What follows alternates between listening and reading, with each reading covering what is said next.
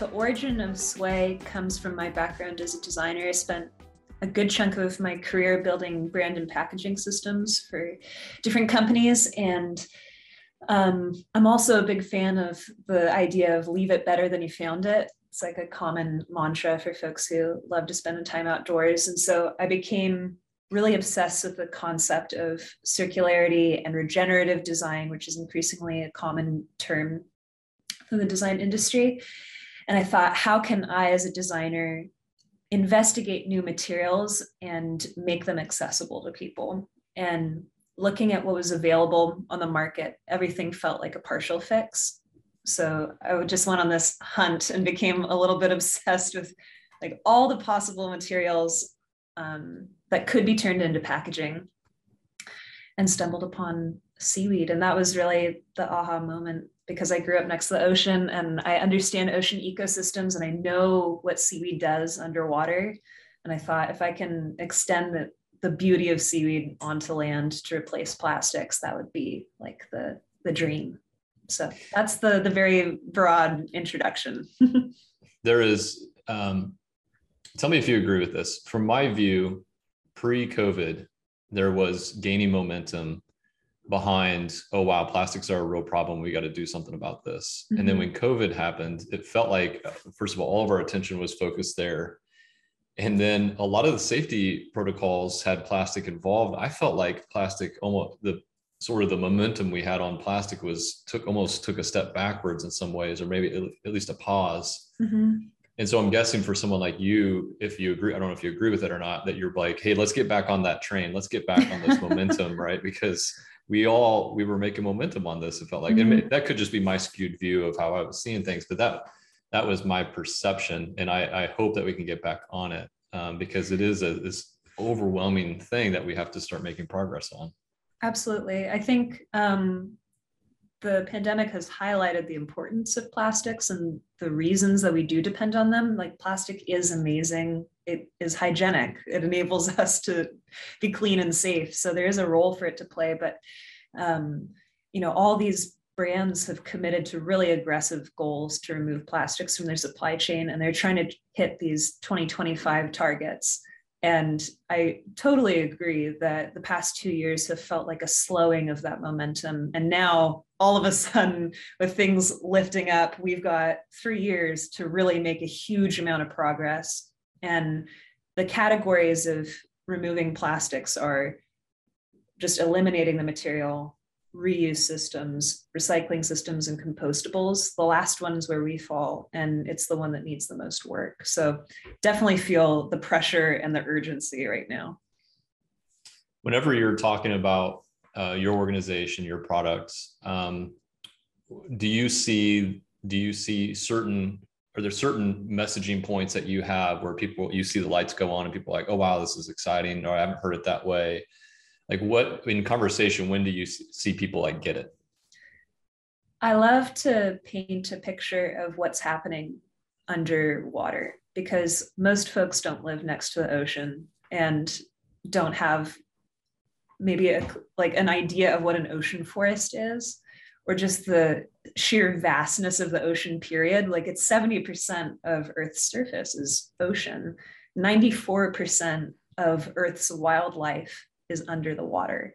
So I love to paint this picture. Seaweed has been on Earth for about a billion years. And for that time, it's contributed like 50% of Earth's oxygen. Like every other breath that you breathe comes from the ocean and, and seaweed and algae. um, it's, you know, for a billion years provided habitat for biodiverse life. It's provided food for life under the water and on land.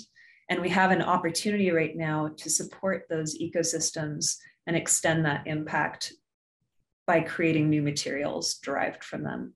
Um, I tend to see folks kind of get interested about, yeah, what's that?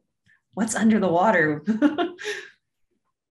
my assumption is is that when you're talking with people they can only visualize part of what you're the process you're talking about they they understand that plastic is an issue they understand that the waste doesn't go away they may mm-hmm. not be able to visualize the process and the inputs of what creates that plastic which is an issue And then when you talk about your solution, it's easy for us to picture, you know, forests in the Amazon.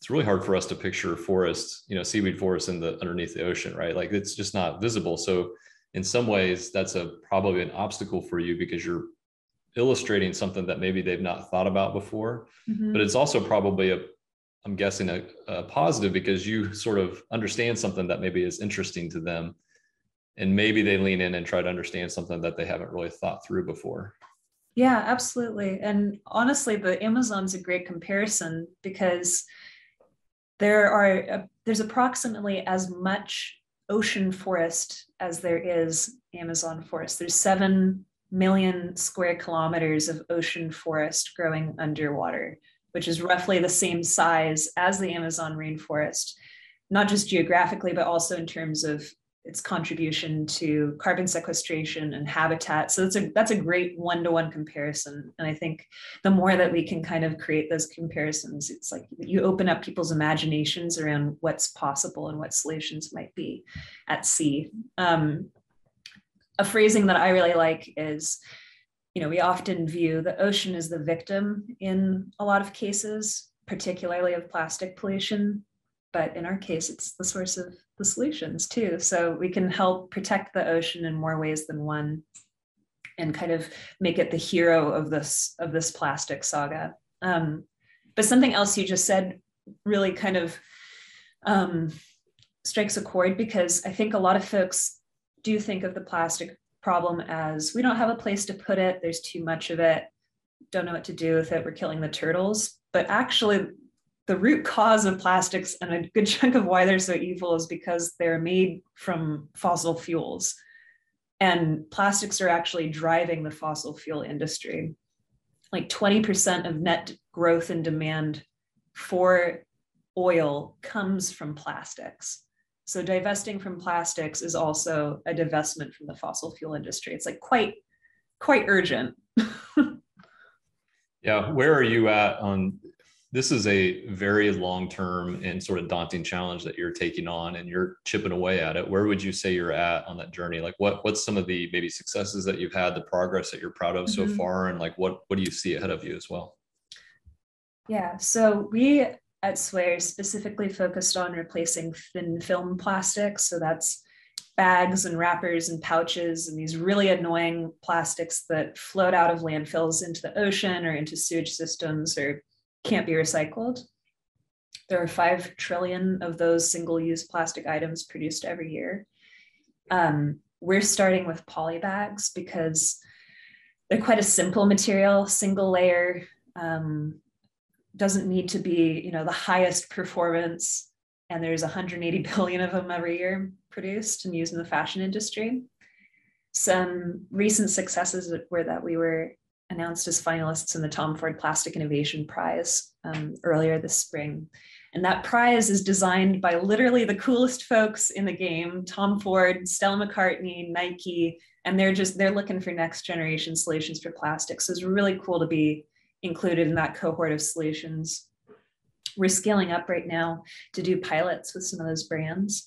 And it's our expectation that we'll be scaling up for public launch early next year. So that right now is the moment. That's awesome. Um, I imagine, like with all solutions like this, there's a green premium uh, that comes along with that. How would how would you describe what that looks like today, and where do you think it can go in the near term? Yeah, we're aiming to be competitive with the other bioplastics that exist on the market, and it's really important to clarify some of the, the like nuances within plastic replacements. So there's bioplastics like um, PLA, which are derived from corn, or PHA, which is a fermentation process of like agricultural waste. And then there are biomaterials, which are chemically completely distinct from plastic at all. So it wouldn't even be appropriate to call them bioplastics. And that's the bucket that we're falling within. It's taking the natural polymers that nature's already given us and making them fit within traditional infrastructure. So if we can do that, fit within traditional infrastructure, we can eventually be competitive with those other, you know, corn or um, ferment, fermented feedstocks that are pretty readily available. Um, but I, I think that green premium, I mean, tell me what you think about this. The green premium, like how it's framed, I don't think it calculates the true cost of the alternative. Like what, what is the true cost of plastics? Looking at the entire supply chain from production to pollution at the end of life. Yeah, we subsidize everything we do because we don't think about the true costs and the externalities of the things that we choose. We just look at the cost today and disregard what it took to bring it to us and what it's going to do after us, right? Right. It's quite expensive actually to invest in plastics. If you think about not just like the ecological harm that's done through the production of fossil fuels, but the human health that's caused by you know processing fossil fuels and then polluting environment and then making plastics that are able to infiltrate literally our blood or all these natural spaces that we're trying to enjoy.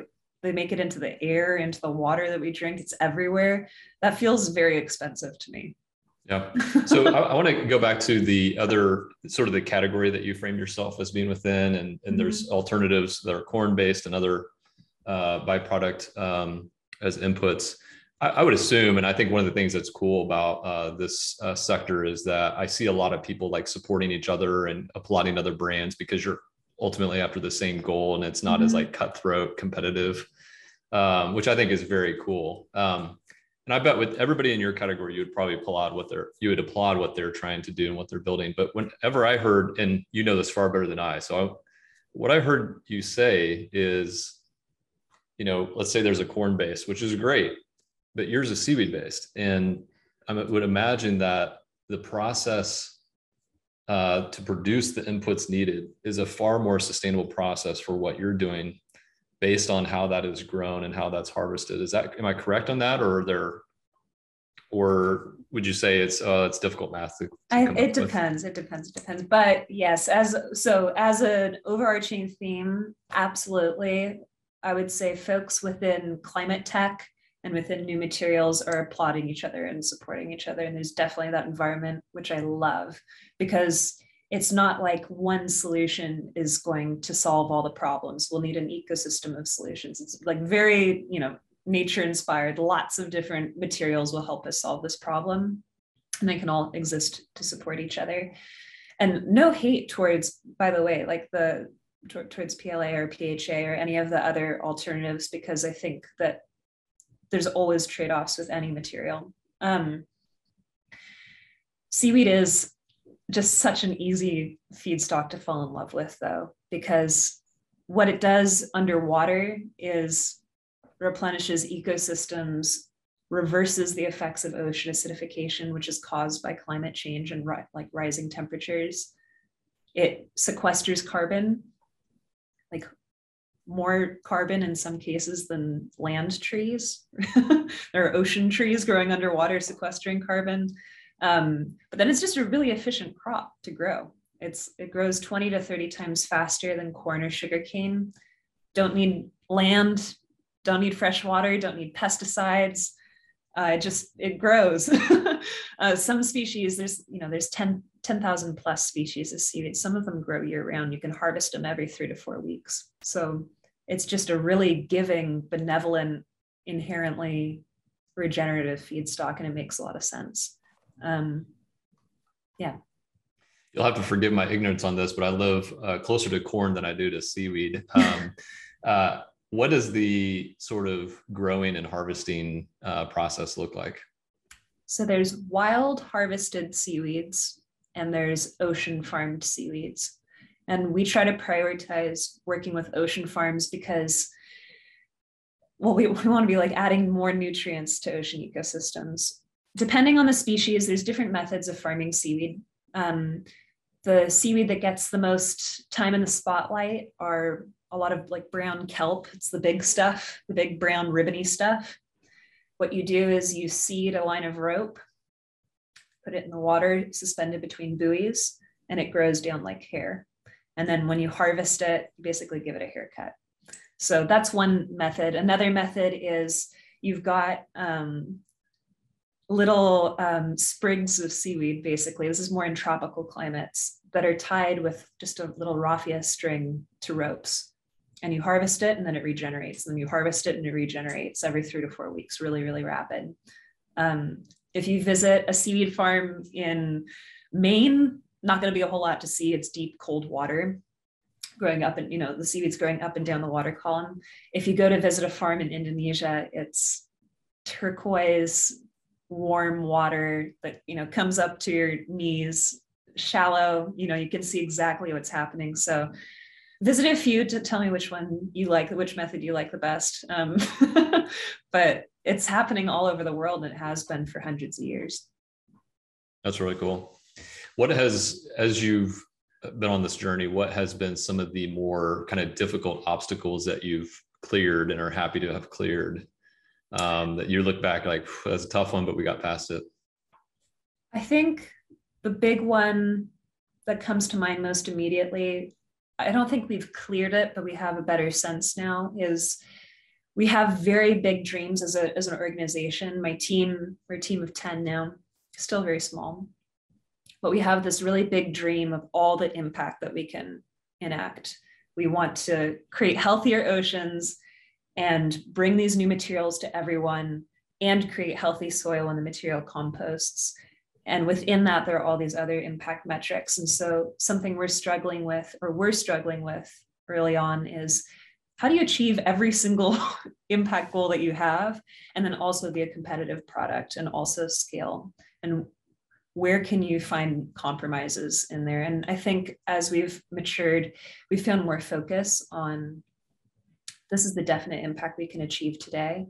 We know that we can um, work with smaller scale farmers in remote regions of the world in the future. We're going to build a system that allows us to work with them when we're when we're ready. That kind of thing. Um, it's like how do you n- not compromise on all the impact that you want to achieve?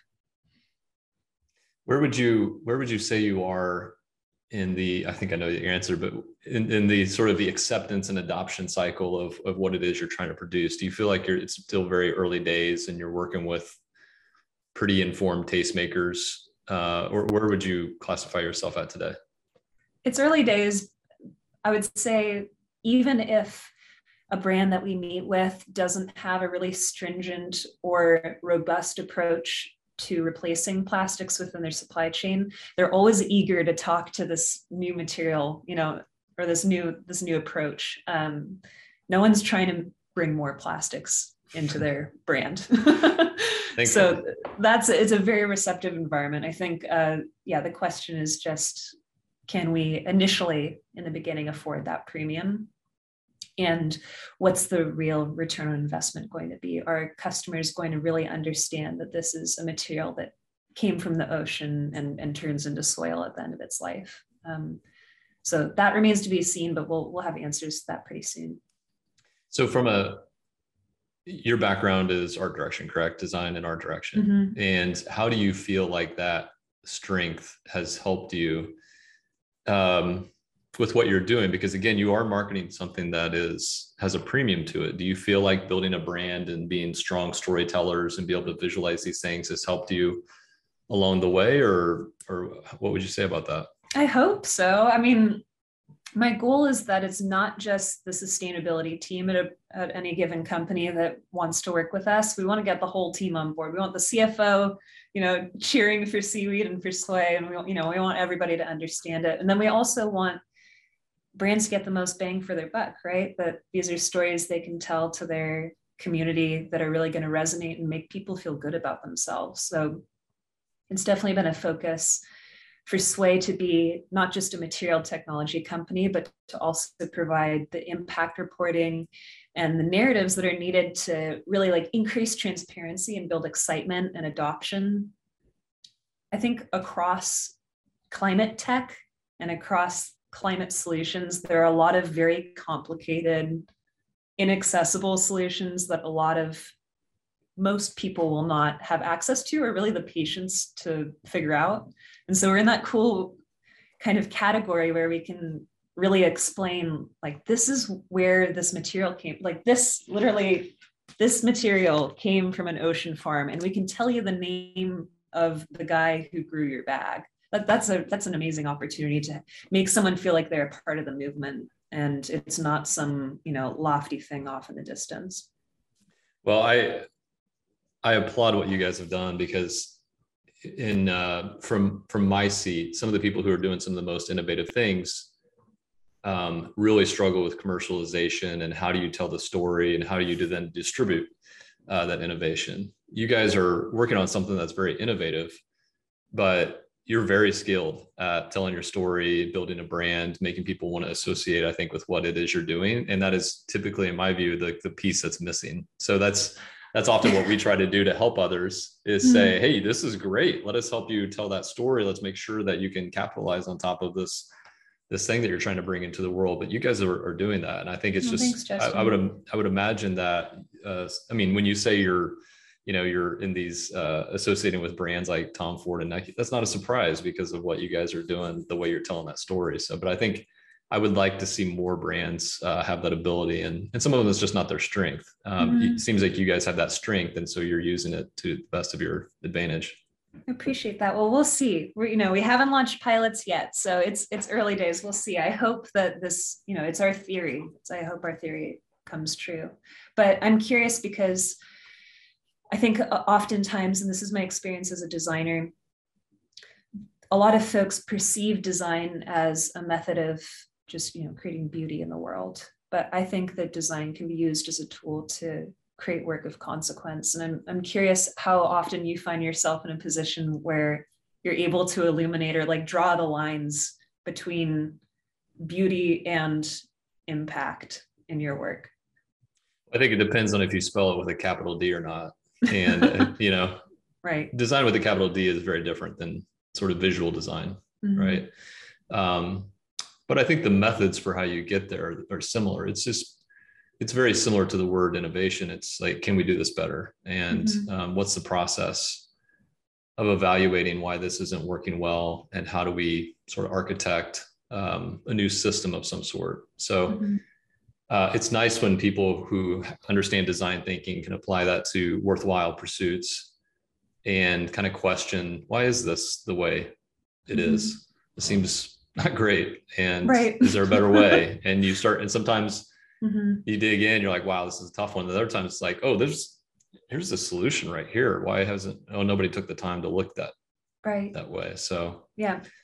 Yeah. And consistently, the more time I spend in the climate space, I encounter so many solutions. You know, you're it, being in this type of category where you're working a lot with oceans, you're working with materials, you're working with brands, you're constantly confronted with the intensity of the climate crisis, but then you're also constantly meeting other solutions. There's so many, like, there's so much reason to be hopeful. And I feel like design often will be the key between something being meaningfully adopted or not. Like we're we are humans. We are resistant to change. If you make it easy for us then it's more likely that it, that it's gonna that it's gonna scale. So i'm very passionate about the momentum of the early adopters getting to the mainstream. And mm-hmm. i think that's a very tough thing to do. Um, and so i'm always uh, a big fan of anybody who's making early progress and really hoping that they can it it goes beyond just those those kind of the early few um, because it is so tough. I mean, because the, the mainstream doesn't want to take a chance. Mm-hmm. Um, they would just want to look at somebody who's you know they admire and be like, well, they're doing it, so maybe I should try. Right. And um, right. so again, the way where you're sort of entering the market with these really you know in some cases top tier brands uh, that's great. That's what we need is to, is for people who we admire to put their endorsement on it so other people will follow suit. Because um, now all of a sudden it's like cool right? It, yeah. And so if there is a premium to it initially uh, the brand the brand that comes with that that that, that covers the premium right? Because mm-hmm. now i'm associated with this brand who i put a, a really high value on um, right. I think those Absolutely. are the types of steps that we definitely need to take across the board. Um, mm-hmm. But I agree with you. The more you learn about climate, I think you go through this initial wave of like, oh my gosh, how are we going to do this? and then the right. more you study and see what some people have have discovered, sometimes it's like, oh, this is right in front of us. Now we just have to like change our habits. and some of the decisions that we make. And that's where I'm very hopeful of like, man, can we get those decisions? It solutions are becoming available. Now can we change our habits? Mm-hmm. That's tough, but uh, that's the work that needs to be done.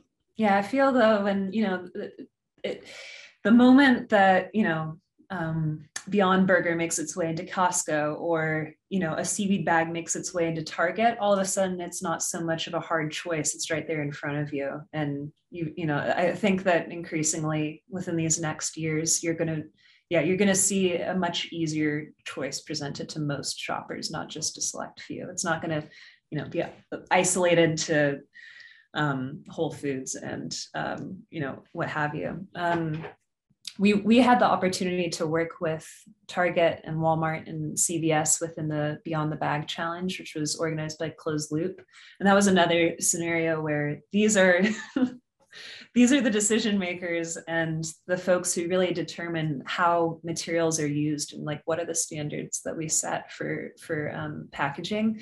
And it's so cool to see buy-in across those teams supporting new solutions like ours.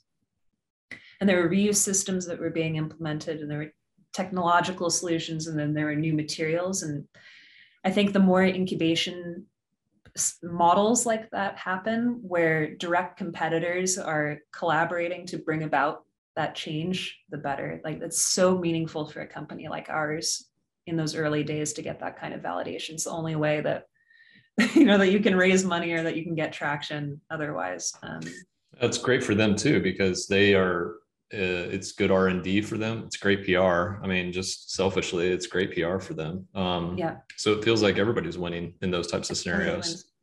Yeah. What has been um, one of the more rewarding moments for you and your team so far? Shoot. Hmm. Yeah i would i mean beyond winning the prizes and the awards, I'd say it's been really rewarding having building out the team to the size that it is now and getting set up in a physical space and building out our lab has been really rewarding because it takes all these abstract concepts that we've been talking about related to our supply chain and related to impact and brings them into physical form. Um, so I'd say, yeah, it's just really rewarding to see your material being made in front of you with your machinery in real life with all the people that that made it happen on this journey because material innovation takes time um, and it's hard. So that yeah definitely that's that's super rewarding. I can see how locked in you are because that answer took a second for you to think about and i can relate to the same thing. I've had people come up to me like who've asked similar questions. I'm like i've not stopped to think about it yeah. You know, I'm just it's so important. Yeah. I'm just so uh, I'm charging hard forward. Mm-hmm. I'm not thinking about oh, is this fun or not? Uh, so I can I can I can relate. Uh, I would, yeah, I mean, I can say I would say that for the team. I would say if you were to zoom out and say what personally has been very rewarding, it's the opportunity to um, connect with other like-minded folks across industries. Um, my co-founder Matt and I were able to go to the Ellen MacArthur Foundation Circular Innovation Expo in London a couple months ago, and it was the first time that we got to present Sway, you know, from the pandemic in a in a physical space and show our product to real people. That was so rewarding to hear the words regeneration and seaweed being spoken by all these industry folks who know what it takes to scale solutions and know how hard it is. That that was yeah, that was very rewarding. That's awesome. I need what to ask this question more more frequently though. yeah. Uh, were there other reactions that you got uh, from from that or some other recent get-togethers? Uh, positive or just reactions in general? Either way. um, Anything you'd like to share? Let's see. Well, is there? Well, let's do this. Is there one that's a that it bothers you that you this one gets brought up? Hmm, that's a scandalous question. Um, I would say, or myths that you have to dispel. Yeah, yeah. There, so there's a there's a lot of skepticism of new materials and of quote unquote green products in general, and I think that's very justified.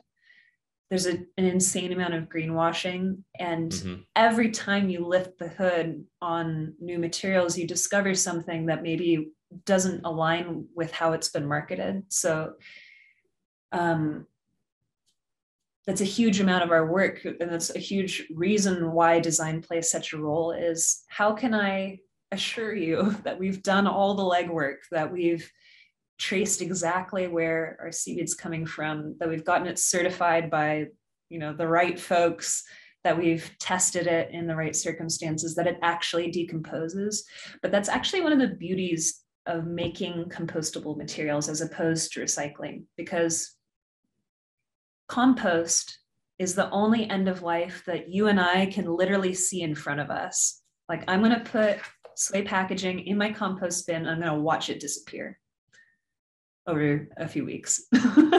but I hope that that kind of dispels the feeling of of um, secrets or or greenwashing because you can you can physically watch it decompose into soil.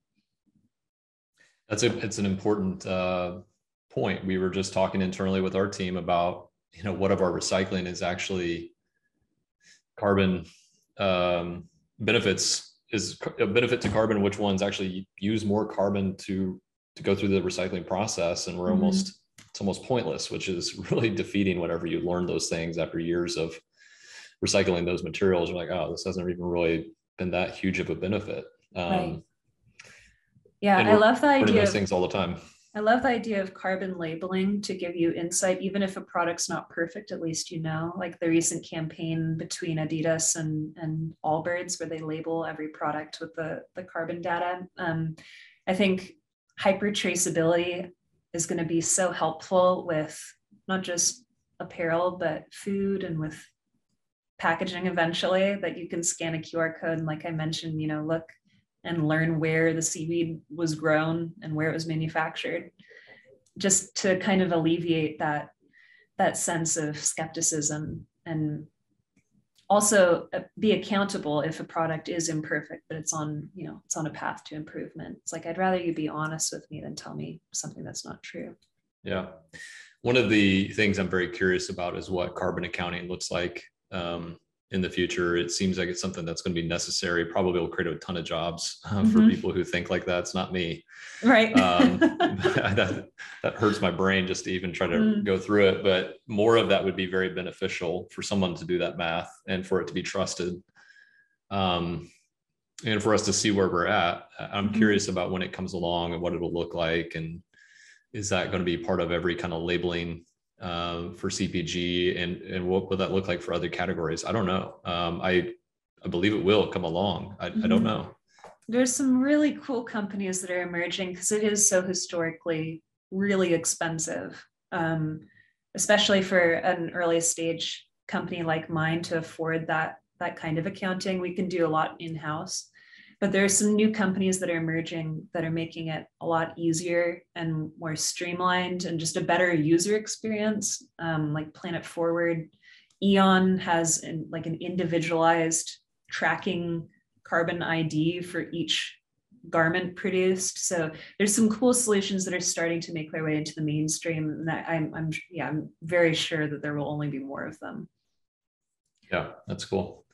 I think it's an opportunity for I feel like we're sort of emerging out of this phase where, and again, I could be wrong on this, but my view is that we've used sort of awareness of the problem and a lot of kind of guilt and peer pressure to make people feel kind of bad about the status quo. Mm-hmm. And I'm hopeful that we're moving into this new phase where we're just that will probably always exist in some level. But there's just a lot more people who are encouraging and positive about the ones who are making some progress. And has has there been anybody who's emerged as perfect? Not yet. Probably never will be but can we give credit to the people who are making some efforts and showing some gains and putting a plan together and making effort on that? Like that's what i'm very supportive of is we, we don't expect perfection but we can be real with where we're at today and make progress and every little incremental piece helps right? And i think the more people can move away a little bit from the peer pressure and into more of the positive reinforcements i think we'll see more progress uh, more quickly.